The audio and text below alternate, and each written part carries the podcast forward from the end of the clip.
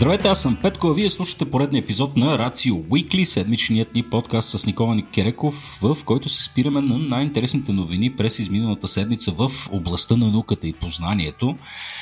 Този епизод и този път се осъществява благодарение на компанията Melon, наши партньори от доста време, които ни подкрепят а, като цяло, но и конкретно и за епизодите, които предполагам изпитвате удоволствие да слушате всеки път. А, огромни благодарности на Melon. Melon са българска софтуерна компания, които разработват много интересни неща и на тях много им се иска някой от вас да се включат в този а, или в тези техни проекти и начинания. А, иначе, а, съвсем наскоро прем, така премина и последното ни малко по-голямо събитие, което нарекахме Future Present. А, получи се наистина доста, доста яко. Имахме няколко лекции. Едната беше за частните астронавти. Вгледахме се малко и в бъдещето на човешките хабитати на други далечни планети. Конкретно си говорихме за Lava Tubes и също така разгледахме и проблема с киберсигурността и изобщо проблемите на сигурността в новата космическа епоха. Съжалявам, за онези от вас, които за съжаление сте го пропуснали, а, но аз мисля, че се получи доста, доста яко. А, не знам, Никола, дали скоро време ще пуснем записи на това нещо. А, здравей, Никола, да използвам възможността. Здравей, Петко. За записи не знам, но със сигурност има дигитални билети, които хората mm-hmm. могат да си закупят постфактум и съответно да наваксат пропуснатото, защото наистина събитието в неделя беше великолепно. Точно така. И аз съм много, много щастлив от това, което се случи. А, тук е момента да благодарим не само на лекторите, но и на всичките ни доброволци, които вложиха безрезервния си труд, за да стане това събитие възможно. А, и разбира се, Никола, мисля, че е редно да започнем и да благодарим и на нашите, на нашите патреони, хората, които продължават упорито да ни, да ни подкрепят в това наше начинание да популяризираме науката в България. Имаме няколко нови човека от последния път. Ще ги назова по име. Благодарности на Християна Георгиева, Симона Гигелова, Константин Масленишки. А имаме няколко стари патрона, които са а, така жертвали малко повече от обикновенно, за което сме им особено благодарни. А, тук да споменем едната на Антон Василев и на Александър Митев. Да не забравя, Никола, също така, като говорим за записи, едно напомнене. Инициативата Европейска нощ на учените се състоя на 24-25 септември. Това беше преди няколко седмици. Ние участвахме с няколко лекции. и само да напомня за отнези от вас, които са ги пропуснали, че можете да видите запис на тези събития на сайта наука БГ наклона на черта нощ 2021. А, напомняне, че Европейската нощ на учените е ежегоден проект, който се осъществява от програмата K3PO5, който се финансира от Европейския съюз по програма Мария Склодовска Кюри. Мисля, че с това приключваме днешните анонси, Никола. И днес, така, като кратък очерк, какво ще се случва в следващите няколко минути. С Никола ще си поговорим сравнително набързо за последните космически новини. Споменахме киноекипажът, който така се борна на Международната космическа станция, изключителната актриса Юлия Пересилт, казвайки изключителна, казвам го съвсем условно, тъй като нищо не, но не съм гледал, но момичето изглежда добре, тъй Никола ще ни каже какво се случва там. А, няколко бързи новини за космоса и фокуса на, днешното ни, на днешния запис, на днешния подкаст ще са, разбира се, Нобеловите награди, които бяха раздадени а, тази седмица, миналата седмица, Никола, вече го миналата, миналата седмица. Тази седмица дораздадоха останалите Нобели. Точно така. А, и така, Никола, с какво искаш да започнем? Ако искаш да започнем с руската красавица. Ами, руската красавица, аз не знам, Петко, дали имаше възможности преди това да погледнеш нейни снимки, но а, всъщност Юлия Пересилт е наистина една великолепна млада дама, носи така очарованието на класическата руска красота, съчетана с класическата а, руса дълга косица, така да се каже, наистина, а, наистина впечатляваща добавка към а, екипажа на Международната космическа станция. А, както вече споменахме от миналата седмица, те тъкмо, тъкмо се бяха скачили с Международната космическа станция и правиха първите си, нека да го наречем не стъпки, ами прелитания в микрогравитацията, която е постоянна спътница на обитателите там. Но вече получихме и първите снимки. Аз тук съм ти качил една страхотна снимка на Юлия, на която косата и лети във всички посоки. Аз винаги съм се питал как се решават проблемите с а, косите на а, жените астронавтки а, и по, по, по-конкретно така летящите а, косми, които с предполагам, че... С фибички, нискотехнологично решение. Да, аз съм виждал, че повечето ги държат вързани, но в конкретната снимка така Юлия е оставила своята коса на свобода и изглежда наистина прекрасно. Изглежда между другото щастлива, не изглежда като човек, който е ударен от типичната космическа болест, която обикновено се наблюдава при а, новопостъпилите хора, които никога не са прикарвали много време в микрогравитация. Но ще видим тъй като те първа в а, буквално дните, докато си говорим, а, те трябва да извършат ужасно много снимачна работа и да за да заснемят необходимите материали за пълнометражният руски космически филм. Ще видим как, какво ще се случи там. А, мисля, че другата седмица се очаква да се приберат. А, така че очакваме още новини от тази сфера.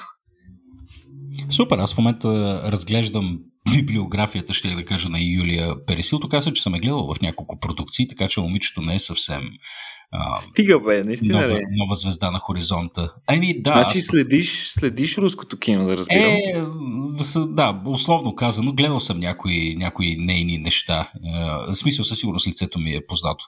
Както и да е, ще се усмихва, къде ще иде. Нали, има деца и семейство и тя. В момента участва в една грандиозна пиар мисия на съветския държавен апарат на руския.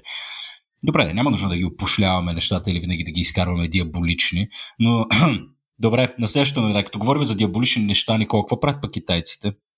Оха, значи китайците...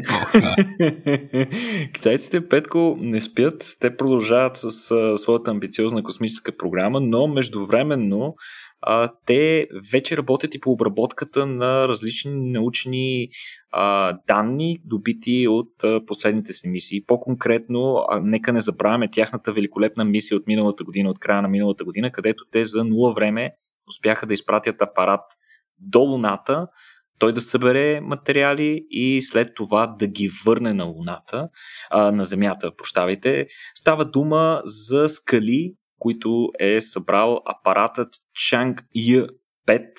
Става дума за базалтови скали, т.е. това са скали, а, които са магмени, с магмен происход, като навръщане а, пробата успя да върне 1,7 кг събрани от близката страна на а, Луната като съответно в последствие, това е много интересно и много интересен подход на а, Китай да използва своята научна програма а, с, дипломатична, с дипломатични роли, като те са споделили събраните данни и дори са, са сформирали един своеобразен международен екип, в който участват учени от много държави, които да а, обработят съответно а, пробите, които са, събра, които са събрани по този начин и да анализират съответно да, пости, да покажат mm-hmm. някакви интересни резултати. Mm-hmm. Конкретно за, скали учените... може, за скали може, за вируси не може. Ох, това беше много полезен коментар. А, надявам се китайското правителство да може да го коментира, Петко. Но а, свръхчувствителни, използвали са всъщност а, китайците съвместно с своите международни колеги са използвали един много интересен метод, който се нарича свръхчувствителна ионна микропроба с висока резолюция, накратко шримп. Та, този метод представлява облъчване на пробата с фокусиран сноп от заредени частици, който кара част от минералите от повърхността на тези събрани скали да се изпарят, след което уреда реално анализира тези изпарения. И какво са, до какъв извод са достигнали учените? Те са достигнали до извода, че на повърхността на Луната е теква лава до преди малко по-малко от 2 милиарда години.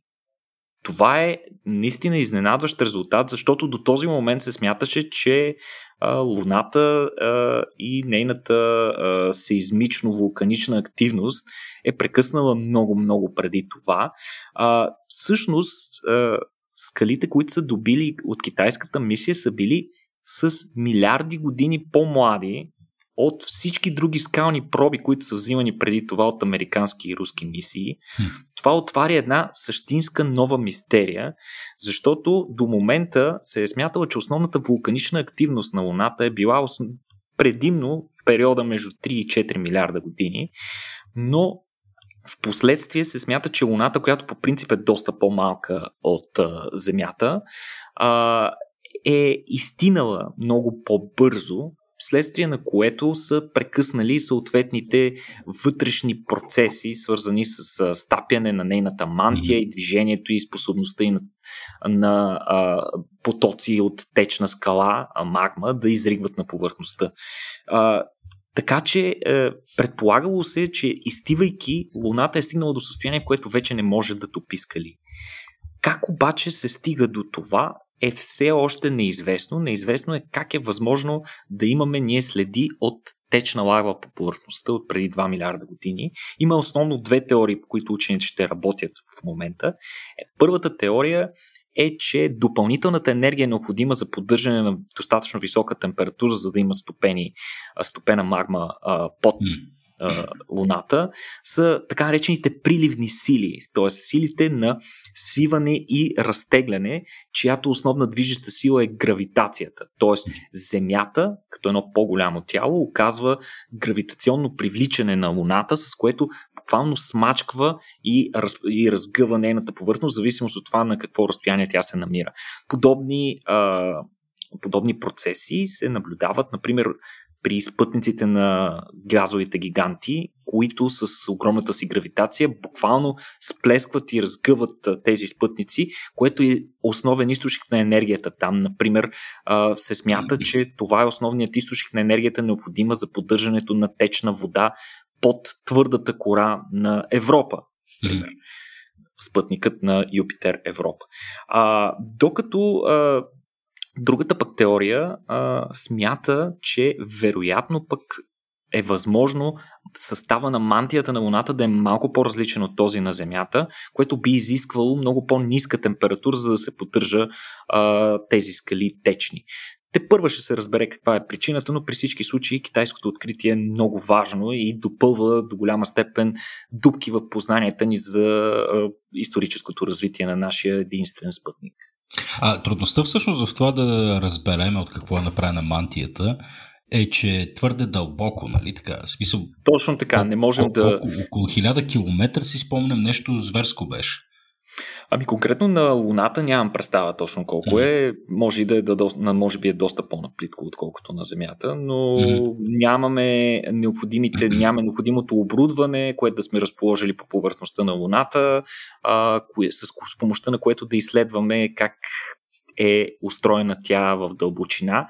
Един от начините, по които ние изследваме, да кажем, Земята, е а, като използваме сейзмометри, т.е. използваме сейзмичните вълни на различни а, земетръси, които ни дават възможност да видиме в дълбочина. Т.е. едно земетресение може да е трагедия за едни, но е източник на много информация за науката, за вътрешната структура на дадено небесно тяло. А, на Луната също има лунотресения, но те са доста по-редки, доста по-слаби, така че а, съответно са необходими много повече оборудване, много по-чувствителни сейзмометри, а ние нямаме все още на повърхността. Разбира се, при бъдещите мисии вероятно ще разположим такива, някои от тях може да се разположат в специални а, канали, които ще се пробият по-надълбоко, за да съответно да постигнат по-добра чувствителност. Ще видим, ще видим. Интересно е, наистина много интересно развитие на неща. Като говорим за интересни развития на нещата, Никола с теб вчера бяхме, ние днес е 13 октомври, вчера бяхме на разговор с един човек, чието име няма да разкриваме, но готвим изненада на нашите фенове, слушатели и зрители, че подготвяме така едно предаване с един страхотен човек от НАСА, който ще ни говори за най-различни космически мисии, в които НАСА участва. Та и следващата новина всъщност се отнася за една от тези мисии, мисията Луси. Сега той предполагам ще ни разкаже малко повече в детайл, аз със сигурност искам да го, да го поръчкам, когато дойде времето. Но ти какво можеш да ни кажеш за тази мисия, която стартира тази седмица, май, нали? Буквално, да, ние сме си говорили преди за Луси. Това е много важна мисия, която е в течение на години вече подготовка и е наистина на финалната си права. Предстои изслед... Е, изстрелването и тази седмица. Мисията ще е 12 годишна, като нейната основна цел е тя да достигне до част от троянските астероиди, които се намират между Марс и Юпитер. За да си ги представиш по-добре, Петко, между Марс и Юпитер има астероиден пояс. В астероидния пояс има множество такива обекти, астероиди, по-малки обектчета, скалички и така нататък. Но след астероидния пояс идва орбитата на Юпитер. И ако орбитата на Юпитер си я представиш като един, една елипса, mm-hmm. а, представи си, че Юпитер е на едно конкретно място, по-напред и по-назад от Юпитер а, в, а, по продължение на неговата орбита са разположени снопове от такива а, астероиди, които mm-hmm. се наричат троянци, основно заради способността им по този начин да се подреждат преди и след Юпитер. Mm-hmm. И тази мисия ще бъде всъщност първата мисия до тези обекти, като нейната основна цел е да изследва най-ранните етапи от образуването на Слънчевата система. Защо ще ги изследва там? Ами защото се предполага, че тези скали на това място са останали напълно непроменени от времето, в което са се образували първите обекти в Слънчевата ни система, така че вероятно крият, те са една същинска времева капсула за това как са изглеждали нещата преди 4,5 милиарда години. А, иначе, мисията е кръстена на една от най-древните находки на предшественик на нас хората, както всички им е известно, става дума за австралопитекът Луси, на, който е датиран на преди около 3,2 милиона години. Която е датирана астралопитечката, да. Нико. Астралопитечка, не съм сигурен, че е възможно да го кажем, но добре. А, иначе а, мисията ще посети а, 8 астероида. Един от тях ще бъде в астероидния пояс по път за троянците и 7 ще бъдат троянци, като 4 от тях са групирани в две двойни системи. А, така че тези двойни системи са чудесна възможност. Те са избрани не случайно от НАСА, защото на цената на посещението на един астероид реално ще можем да посетим два. Или в случая, като са две двойки, на цената на два ще можем да, да посетим четири. А, предвижда се доста сложни маневри, за да си извърши мисията като хората и да стигне където трябва, сред които три гравитационни асистенции със собствената ни планета ще извърши а, пробата, като прозорецът за изстрелване започва тази събота, 18 октомври, така че вероятно, когато нашите слушатели Надяваме се, ако всичко мине окей, вероятно, когато нашите слушатели вече слушат нашия подкаст, Луси най-вероятно ще бъде а, успешно изстреляна. Стискаме палци. Малко глупа въпрос. Луси няма да каца или да изпраща нещо конкретно на тия астероиди, нали така? Не, няма да успее да кацне. Няма това, да което тя ще... японците... Няма, няма, да. няма да успее да каца, няма дори да влезе и в орбита на някои от тези тела. Това, което ще направи Луси е, че ще прелети много бързо покрай тях, така нареченото на английски се нарича flyby. А, това решение са направили от НАСА, тъй като цената на навлизане в орбита на един апарат е много висока, всъщност за да стигне той до даден далечен обект, трябва да набере определена скорост, а влизането в орбита съответно трябва да намали тази скорост, за да може да влезе в орбита, а не просто да подмине обекта. И съответно пък веднъж като го намали, нали, изразходил си необходимото гориво, обикновено това е а, финалния обект, който можеш да изследваш. А тук от нас са взели решението защо да изследваме един, като можем да изследваме 8. Разбира Супер. се, по-малко няма да можем да пратим, а, няма да можем да извършим по-задълбочени изследвания на повърхността или пък да пратим пробът на повърхността, но пък а, ще добием не по-малко ценна информация от а, това кратко прелитане, което ще направи Луси. Супер! Да пожелаем успех на Луси. Междувременно отново да погледнем към нашите любимци от SpaceX, без които явно не можем да минем вече, когато говорим за космос. А, какво става с SpaceX, Никола? Те вече са втората по капитал изцяло частна компания с над 100 милиарда. Какво Точно. значи това, бе, Никола?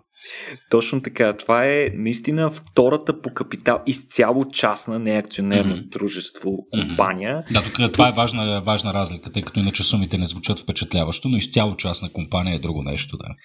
И наистина капитала и се увеличи значително, след като наскоро от SpaceX са продали акции на стоеност 750 милиона долара, а, с което а, наистина те започват да се доближават до 100 милиарда а, долара, даже доколкото разбрах вече леко са го подминали, с което се нареждат на второ място сред тези а, изцяло частни компании, като на първо място, нали, логичният въпрос на хората, които в момента ни слушат, добре, кой е на първо място? На първо място е ByteDance, една компания, която вероятно може би няма да говори нищо на една немалка част от хората, но това е собственика на TikTok. Така че Сейра Петко е преди всичко. Тази компания е в момента с доста добро финансово, финансово състояние от около 140 милиарда. не думай каква е сега. От SpaceX не се кротват с това не, не, не са им, тези пари, които изкарват, очевидно са им нужни, за да продължат да развиват амбициозните си планове и а, да прогресират своята а, космическа, а, космическа кампания. И конкретно най-новите новини дойдоха от а, директорът на мисиите Дракон, менажирането на мисиите Дракон. Става дума за Сара Уокър, която официално обяви, че следващата мисия, а, която ще е с астронавти, а, която е планирана между другото за края на този месец, за края на октомври, така нареченият Crew 3, мисията Crew 3, а, която просто ще добави още астронавти а, а, на борда на Международната космическа станция, ще се извърши необходимата смяна на екипажа, като а, от а, SpaceX и конкретно Сара Локър съобщи, че тази мисия ще бъде изпълнена с изцяло нов космически кораб Crew Dragon. Още един, още една бройка. До тук имаха само два. С това ще станат три. А пък следващата мисия, Crew 4, която е планирана за април до година, също ще бъде с нов кораб, който в момента се завършва. Така че а, по този начин SpaceX планират да удвоят своите дракони, т.е. от два космически кораба, способни да изнасят екипаж в орбита, да станат четири. И не само това, ами и още два нови карго драгана се планират до средата на следващата година. Единият ще бъде изстрелян през декември още тази година, а другия през май 2022 ще бъде готов. Така че ще имаме много повече дракони. Според а, договора с НАСА, а, конкретно тези Crew Dragonите, които се използват за пренасене на астронавти, са сертифицирани за по 5 полета, т.е. всеки космически кораб може да извърши поне 5 полета, но според а, данните, които събират SpaceX за износването на компонентите а, при кацане и отново при, при използване на капсулите, а, вероятно тези полети ще могат да бъдат удължени, т.е. най-вероятно ще могат по 6-7 полета да правят преди да бъдат пенсионирани, а, което означава, че със сигурност а, до мисля, че 2026, до която им беше договорът с НАСА, ще трябва да направят и още няколко нови дракона, но те се справят чудесно, дори преизпълняват плана си, като ще отвоят наистина флотилията си доста по-рано от очакваното. Mm. И за съжаление, или пък не за съжаление, ми по-скоро в отговор на случващото се с а, а, капсулата на Boeing Starliner, която влезе много трайно в а, а, гаража. Не се знае кога ще излезе. От нас вече дадоха индикации, че част от мисиите, които бяха планирани да се извършат с Starliner, ще бъдат прехвърлени отново на сметката на SpaceX, очевидно подавайки сигнал, че а, Starliner има много сериозен проблем. Както си спомняте, с една от клапите на двигателите имаше проблем. Буквално вече беше нагласена капсулата за изстрелване и тя трябваше да бъде свалена и върната за а, допълнителни анализи. Си по всичко личи, че а, първият успешен полет, надяваме се успешен, да кажем следващият тестови полет, дори няма да се случи тази година. А, последните данни сочат, че в началото на до година, ако всичко върви по план, а, така че ситуацията с Boeing е много тревожна, което налага и SpaceX да реагира бързо, за да поддържа темповете, с които трябва да се изпращат астронавти. Много изненадващо как една компания с такива десетилетни традиции като Боинг има, има проблем да се пребори с но, така, хлапето в индустрията, в аерокосмическата, погледнато чисто темпорално нали, в SpaceX. Как ами SpaceX само... направо ги издухва. Това само показва, че наистина отговорът за бързото развитие на космическите изследвания е комерциализация, комерциализация, комерциализация. Mm. Наистина, защото а, аз наскоро гледах много интересни сравнения, конкретно на капсулата Crew Dragon и, и, и Starliner на Boeing. И това, което се оказва е, че правителствените пари, пари които са наляти в Boeing, са с пъти повече, отколкото mm-hmm. тези наляти в SpaceX за тяхната разработка и в крайна сметка се виждат големи отлагания, големи забавяния по проекти. очевидно Boeing не може да отговори на очакванията и пък не може да отговори на темпа на развитие, което да, дава да. SpaceX. И другото много притеснително нещо, което видях Петко е, че цената за за място на борда на Starliner изглежда, че ще бъде почти толкова, колкото на капсулите Союз. Тоест цената на SpaceX ще продължи да бъде два пъти по-ниска. Mm-hmm. И освен това, Starliner има много малко а, пространство и товароподемност за изнасяне на багажи. А, нещо малко известно е, че Crew Dragon всъщност не пътува само с астронавтите, ами има и доста багаж на борда, който оставя, след което багажното отделение се изхвърля преди а, процеса на кацане, но при всички случаи той много помага, като едновременно освен астронавти носи и, и доста доста полезен товар, докато на Starliner почти няма да има такъв товар. Една от големите, един от големите позитиви, една от големите ползи на Starliner, което а, SpaceX го няма, е, че Starliner ще може пък да се използва за коригиране на траекторията на Международната космическа станция. Mm-hmm. Тоест, неговите двигатели ще могат да се използват, когато той е скачен за станцията, ако се наложи, примерно, да се качи станцията на по-висока орбита или пък да се избегне в случай на спешност някаква космическа отломка. А, да, е, ще видим, космическата видим, станция, тя няма, няма ли си собствени възможности за маневриране? Има си собствени възможности, Еми... включително и както а, и, и всички други космически кораби, които Еми... се скачат. Прогрес. Ме, там. ме, забойник. Не знам, странно е. Явно, явно е тези огромни мастодонти от отбранителната индустрия а, са свикнали първо, вероятно, да работят с малко по-раздути бюджети, да не, не знам, стандартните неща, свързани с обществени поръчки, така да се каже, докато ти е по-agile, както е най- така, Най-вече модерна, не са свикнали на конкуренция. Точно така. И не са свикнали на конкуренция. Те си избират темпото, те си избират всичко и сега виждат резултата.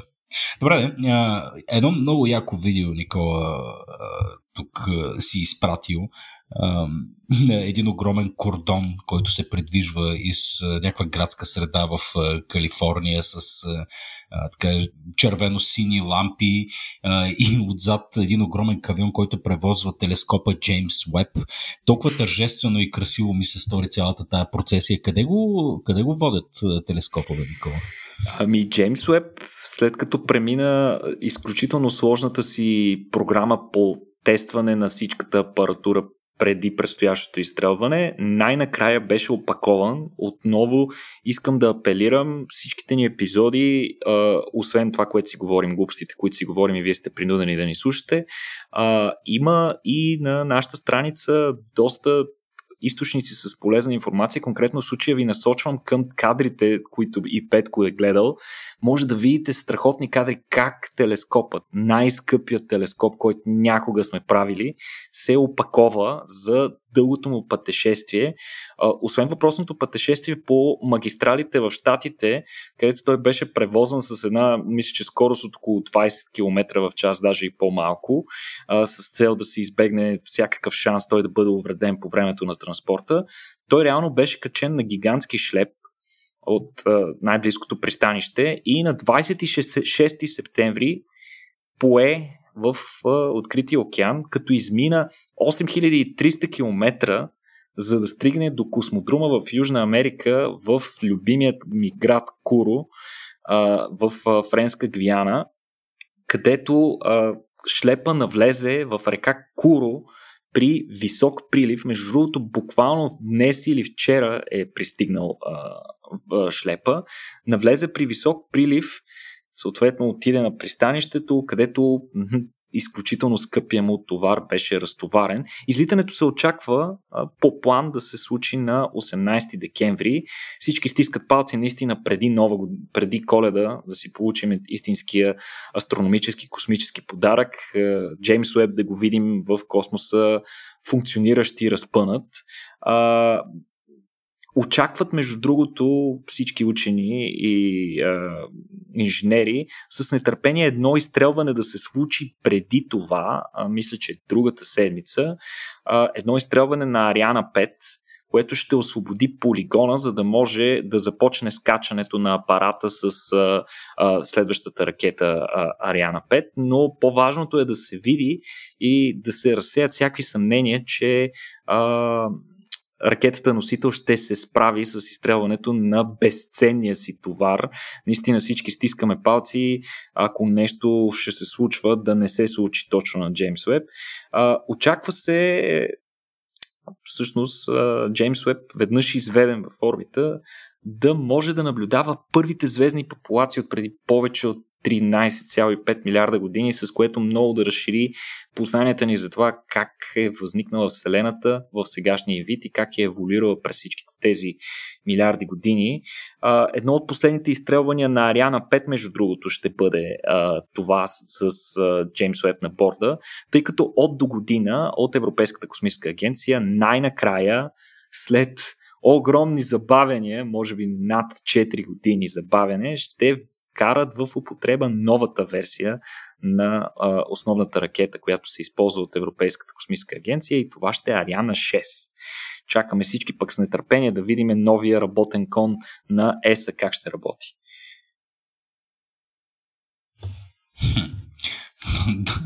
Не знам, просто си, си мисля ти как ще искаме палци, аз само си представям верно нещо се обърка и направо. Аз днеска си го мислих. Седиш, днеска не, си го мислих. Това го чакаме от 20 години. Нали, Наистина си го мислех днеска. Да, да, да. Как, как би се коментирала подобна новина? Направо не знам. В смисъл, според мен със, със сигурност ще има учени получили инфаркт. Даже ще ми е... Много ще е гадно. много ще е гадно. Много ще е гадно. Добре, давай да минаваме към Нобеловите награди. С кое искаш да започнем, Никола? Е, знаеш, че съм пристрастен. Mm. Нобеловите награди, които бяха връчени миналата седмица, по традиция тези по естествени науки се връчват в три поредни дни понеделник, вторник и сряда в първата седмица от октомври месец. И тази година започваме, както казах, пристрастен съм с любимата ми награда, Нобеловата награда по медицина или както е официалното, Нобеловата награда по медицина и физиология, която тази година беше връчена на двама учени. Става дума за Дейвид Джулиас и Ардем Патаполтиан, които си поделят наградата от 10 милиона крони за работата им по разкриване на механизмите, по които оперират, оперират рецепторите ни за допир. По-конкретно тези, за топлина, студ и налягане по повърхността на кожата ни. А, много тематично е, между другото, връчването на подобна награда в духа на социалното дистанциране, на което сме изложени всички в последната година и половина. А, Джулиас, между другото, а, първият от двамата учени, какво е неговата, какви са неговите изследвания и основният му принос, той използва капсайцина, за да идентифицира сензорните системи в които работят в нервните окончания, които реагират за топлина. А пък неговия колега Патаполтиан пък използва клетките на клетки чувствителни на налягане, като открива всъщност и серия от рецептори, които реагират на натиск, пробождане и други такъв типове усещане за контакт с други повърхности. Първото откритие, което полага основите за това ние да разберем как работи усещането ни за допир, полага всъщност самия Джулиас и неговият научен екип, които изследват една библиотека, съставена от милиони ДНК последователности, които кодират различни гени в сетивни неврони, като те фактически са извършили една изключително трудоемка работа да добавят по-отделно, един по един, всеки от тези гени в клетки, които се знае, че не реагират на капсаицин. Само да кажем, капсаицина е всъщност веществото, което прави лютите чушки люти и когато ги захапем и се подлютим, всички усещаме едно много особено а, конфликтно чувство между болка и жега. Това е защото капсаицина активира такива, а, а, те се наричат ноци рецептори за топлина или това са рецептори за болка, които е, реагират по принцип на висока температура. Затова усещането от люто е подобно на това, което бихме усетили, ако се опарим от манджа. А, но а, много интересно, а, провеждайки тези опити, нали, един по един слагайки гените, те в крайна сметка разкриват конкретният ген за протеина TRPV1, който всъщност е болеви рецептор за температура. Това е основният рецептор за капсаицина, като сещаш се това колко време от него, докато накрая оцелят подходящият ген. Наистина многократни цикли на добавяне на ген, тестване дали клетката реагира, докато в крайна сметка са го открили идентифицирали с този рецептор. Независимо от един от друг, между другото, двамата учени, Джулиас и Патапотиан, пък започват да работят с ментол, който има подобна роля, но с студ, с рецепторите ни mm-hmm. за студ и идентифицират двамата рецепторът за студ TRPM8, както и много други, които се активират от различни интервали от температура. Това е много интересно. Ние нямаме рецепторите ни за температура, не работят както а, тем, термометрите, които използваме в ежедневието си, които могат да засичат и висока и ниска температура. Всъщност се оказва, че ние имаме нужда от различни рецептори и всеки от тези рецептори има различна чувствителност. А, сетивните ни рецептори, а, които са за, за топлина и студ, са в много тесни диапазони под и над телесната ни температура, а много над тях се задействат други рецептори, които са вече болеви рецептори, които предават освен сигнала за топлина или, или студеност, предават и сигнал за болка, който сигнализира на тялото, че контакта с подобен обект може да доведе до увреждане.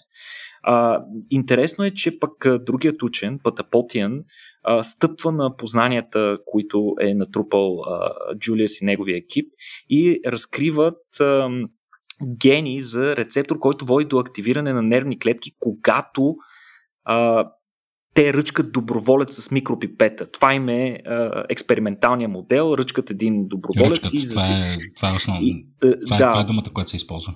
Ами, как може, в смисъл не мога да не, не намирам друга дума. Така, стимулират го. Айде адка, да го кажем. Адка. Стимулират го с микропипета. Ръчкат го с микропипета. Аз ръчкам с микропипета. В интерес на истината. Това беше камък в моята градина. И, и, интересно е защо пък на този човек, деца го ръчкали с пипетата, не му дадат част от премията. Не знам смисъл в крайна сметка и той е допринесъл с собственото си страдание под някаква форма.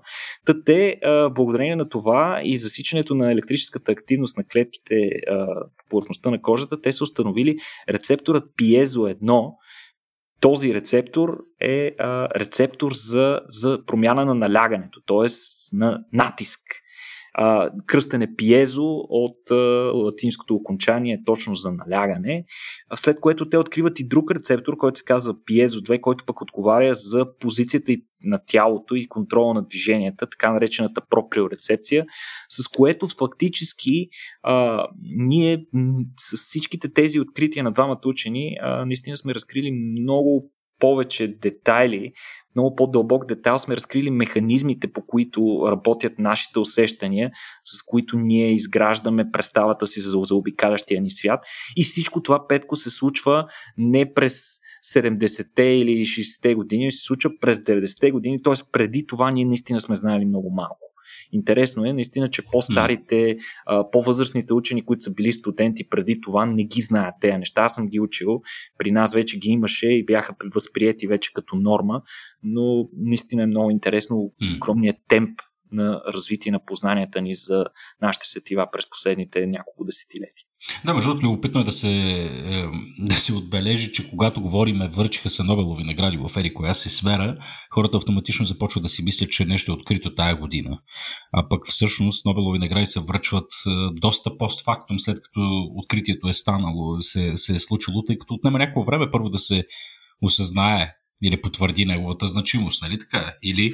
Точно така, точно да. така. Голямо изключение прави миналогодишният Нобел за CRISPR технологията. Да, да. Просто заради огромния импакт, който имаше CRISPR от малкото време от нейното откриване до наши дни, а, наистина просто трябваше да се направи компромис в това отношение. Всички дори очакваха Нобеловата награда за Криспър да дойде година по-рано, но а, заради огромният а, етичен дебат, който протича по темата, свързана с генетичното редактиране и какви са ни опциите за а, да модифицираме самите себе си, а, съответно делегатите отложиха неизбежния Нобел с една година. Да, да. Ами, окей, добре, да преминем към царицата на науките, Никола, физиката. Точно така, минаваме на Нобеловата награда за физика тази година, която се, кръщ, се а, дава на, а, на общо трима учени. Става дума за един от тях е с страхотното име Сюкуро Манабе.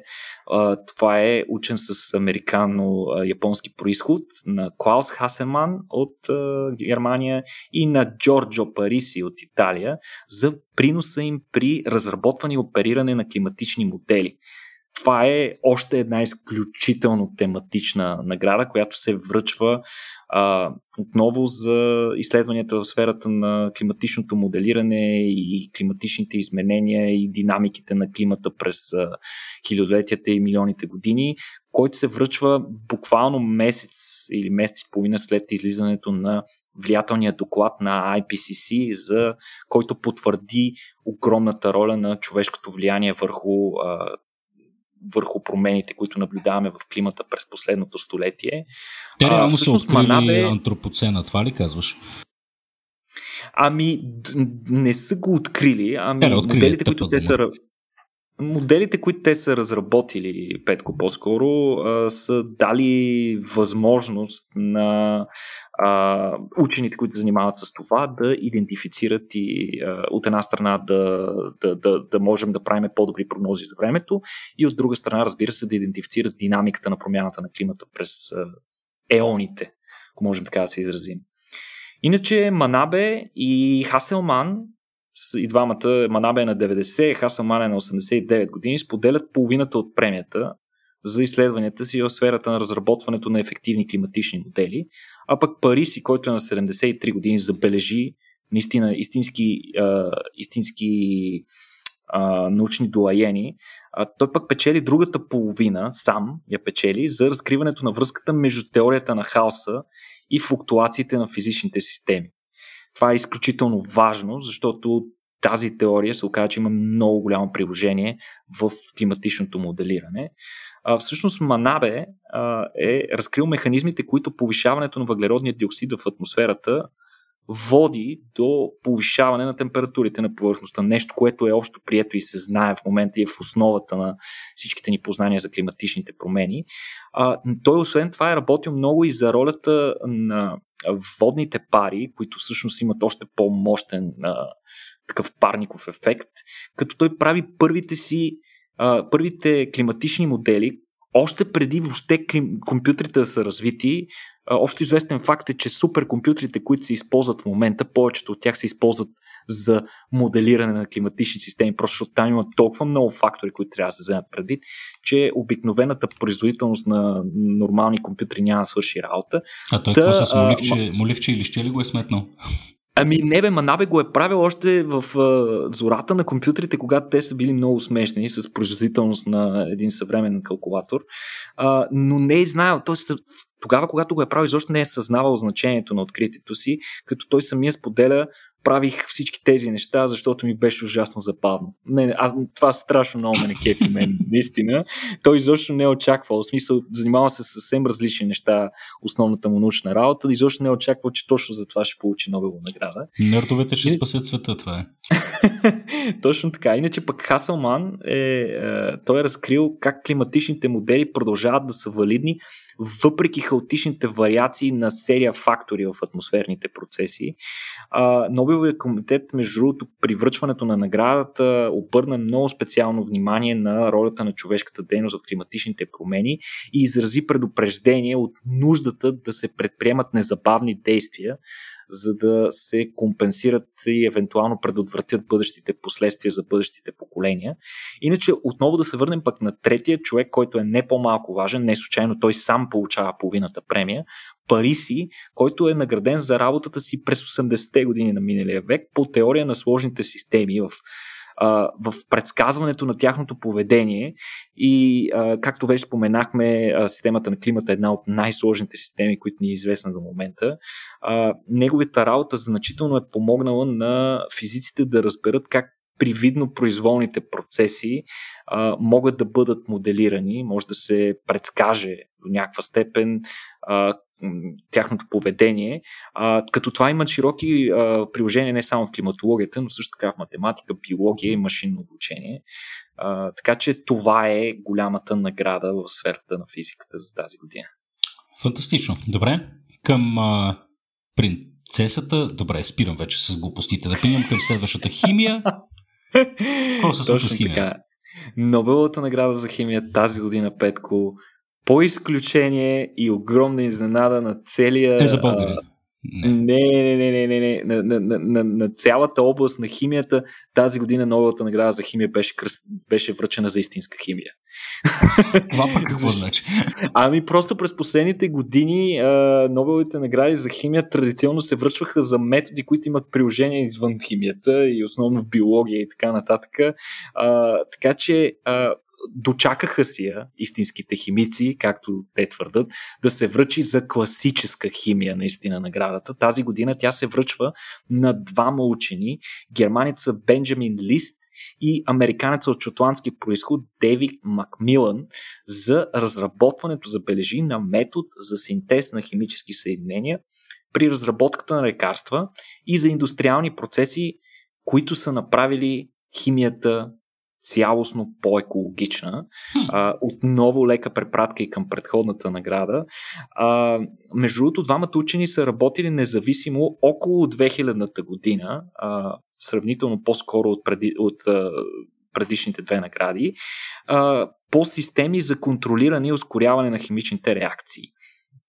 Как се ускоряват химични реакции? Петко има едно нещо, което се нарича катализатор – е, е, е катализирам самия глагол, той се използва в ежедневието, точно за способствам, ускорявам бавен процес. Как работят по същество катализатори? Какво представляват те? Това са съединения, които не участват пряко в една химична реакция, химичната реакция на превръщане на едно съединение в друго, но значително ускоряват нейното протичане. И то до толкова го ускоряват, Говориме си понякога за хиляди или дори милиони пъти ускорение. Тоест без тях реакциите биха били толкова бавни, че можем да си направим а, извода, че изобщо нямат подобна реакция. Подобна реакция не протича. А, нещо много важно за катализаторите, за да можем да наречем едно нещо, едно съединение катализатор, е, че от началото до края на реакцията, това съединение трябва да бъде непроменено. Т.е. то не се изразходва в процеса на реакцията. И сега преди се е смятало, че имало само два типа катализатори. Метали от една страна, т.е. Не, а, неорганични, а, неорганични катализатори и ензимите, които са биологични молекули, които буквално обръщат химията, неорганичната химия на опаки, като извършват привидно невъзможни реакции. Ензимите, които се генерират от от биологичните, от съществата, нали, живите същества, за да може те да, си, да се борят срещу ентропията. Сега, конкретно новият метод, който двамата учени са разработили, се нарича асиметричен органокатализ. И всъщност, чрез техните изследвания, те са разкрили нова група катализатори, нов, нова група а, процес на ускоряване на химичните реакции, който разчита на малки органични молекули и се използва изключително ефективно в фармацията от момента на откриването му, като тези съединения са и много по-ефтини и лесни за работа. Освен, че са изцяло нова група и дават нови възможности, те са много по, имат много по-сериозна практична употреба от всичко, което се е използвало до сега. Органичните катализатори позволяват няколко стъпки в процеса на производството на едно съединение, едно сложно химическо съединение, да се осъществяват последователно, което пък значително намалява отпадъците а, от а, химичната индустрия, което, както сам разбираш, има огромен а, потенциал дълготраен нали, да направи химията по-екологична, част от основната причина, за която се връчва Нобеловата им награда. А, иначе, с помощта на тези нови методи, с помощта на тези нови катализатори, през 2011 година е бил разработен нов метод за производство на стрихнин. Между другото, стрихнина, освен известна отрова срещу хора, е и най- е най-използвания пестицид, Петко, като новия метод е позволил производството на стрихнин да става 7000 пъти по-ефективно включително Супер, повече от използваните ресурси, както и времето за производството му. А, като броя на реакции, за да се направи сложното съединение на стрихнина. А, представете си а, химията като наука, която борави с съединение, с а, химичните атоми като с лего всеки атом е някакво купче. И за да направиш някакво химично съединение, ти трябва да, прослед, да подредиш тези купчета в точно определена последователност на точно определено място спрямо предишното купче, като всяко купче е с различен размер и свойства. И а, всъщност а, колкото по-малко на брой стъпки има това, т.е. колкото по- малко пъти трябва да поставяш купчета, може да поставяш по няколко купчета на куп, толкова по-ефективно е цялостният процес. Mm-hmm. Та, те от 29 реакции са съкратили техния процес на 12 при производството на стрихнина конкретно, като това е само едно съединение. Има множество други неща, където те първа тези катализатори ще намират приложение. Много интересна беше историята за това как са съобщили на учените. Всъщност те са им се обадили, те са обадили първо на лист който е бил горе-долу в близка часова зона, живейки в Германия, като той в момента би закусвал с жена си, когато са му се обадили, като дори, тъй като той е знаел за номинацията си, но изобщо не е вярвал, че ще, че ще получи Нобелата награда в крайна сметка, като с жена си през последната седмица всяка сутрин са се базикали как да очаква нали, обаждане от uh, Стокхолм и така нататък. Но точно този ден дори не са се базикали, просто са се закусвали, uh, следствие което нали, идва и щастливото обаждане. После той много развълнуван звъни директно на Макмилан, а, като при него, разбира се, точно тогава е посред нощ, той го събужда посред нощ, за да му каже. А, Макмилан обаче като типичен, нали, а, като типичен шотландец, изобщо не му повярвал. А, каза това са пълни глупости и си легнал отново и е заспал. Да той си доспал и чак на сутринта получил потвърждение на информацията, която получил на Щес. А, Макмилан, между другото, в последствие споделя а, в своята реч, че се надява следващия голям пробив в химията да дойде отново от неговата лаборатория, където те в момента активно работят над нова революционна група катализатори, наречени фоторедуциращи катализатори. Тези катализатори използват видимата светлина, за да разкъсват и за да изграждат химични връзки. Така че ще видим дали това няма да е един от малкото модерни примери за учени, които ще получат две Нобелови награди. Много яко. Много яко. Еми, супер! Много яки новини, Никола. Много ти, много ти благодаря. Ако има някакви въпроси от нашите слушатели, най-лесният начин, по който може да ги зададете конкретно на Никола, макар че мисля, че имаме и доста, доста други учени вече в нашия Дискорд канал, нали така, Никола? Точно които могат да отговарят на една камара въпросите. Ако искате да станете част от тази странна екосистема, от разни рацио хора, най-бързият начин това да се случи е всъщност да станете наш патреон и да ни подкрепите сайтът е patreon.com, наклона на черта RACIO.BG. А, там а, за едни никакви си 5 левчета на месец ще получите достъп до Discord сервера, където може да водите тези разговори или пък да тровате Никола, тъй както ви харесва. А, да а, съответно да получавате и някои допълнителни гъдълчета, като я, запазено място, например, за някои от евентите. А, какво друго даваме, бе, Никола? Специален епизод, разбира се, записваме с тебе всеки месец. С, Специалният подкаст епизод е много така. силен. Да, така, той, той е много силен, обикновено е тематичен и се фокусира върху една конкретна тема. А, така че и обикновено имаме гост там, което е малко по, по-различно като формат. А, така че е много готино и ще сме ви много благодарни, ако ни подкрепите. Благодарности и към тези, които вече го правят. Специален шаут-аут, както се казва, към Иво Кузов. Иво, здрасти! Знам, че си ни, си ни голям фен. Мерси за огънчето и цигарата, които сподели на самия евент. Uh, много се радвам, когато имаме възможност да се запознавам с истински фенове на живо. Между другото, случва се доста често. Не знам защо Никола на мен се случва най-често в туалетната, на разни публични места, по барове или по такова. Разни хора ме спират и казват, бе, аз съм страшен е, фен на е- подкаста и така. Да, там е ботълнека, там няма къде да, из... няма къде да избягаш. да, във всеки случай е много, много, много готино това нещо, като се случва. А, та, така, благодарности отново на Мелан, разбира се, които ни подкрепят през цялото това време. Мелан са софтуерна компания, които разработват страхотни български софтуерни продукти. Те постоянно търсят а, нови таланти, с които да разширят екипа си. А, сигурен съм, че между вас има много талантливи хора, които ще намерят а, така, добро, едно добро семейство, едно добро място за работа в тази страхотна компания. Така че благодарности на Мелан. Нещо друго имам ли за казване, Никола? Тъй Мисля, че не е Изчерпахме се. Да. Бях много изненадан вчера, между другото, като сетвахме срещата с, с американеца, как а, ти с, при цялата ти гениалност, която немалко от слушателите не познават, не можа да сметнеш една часова зона пътя срещите. Отбелязвам го не случайно, тъй като Мария, жена ми, около която тази среща се завъртя всъщност целият ни ден след това, след като и казах, че се объркал и тя каза, Никола, той дали е учен, бе? как не можа да сметне часова разлика с Америка? Както и да е. Не знам, що го казвам това в момента. Еми, това е. Благодаря много на всички, благодаря ти много и на тебе, Никола, и до следващия път. Чао! До скоро от мен.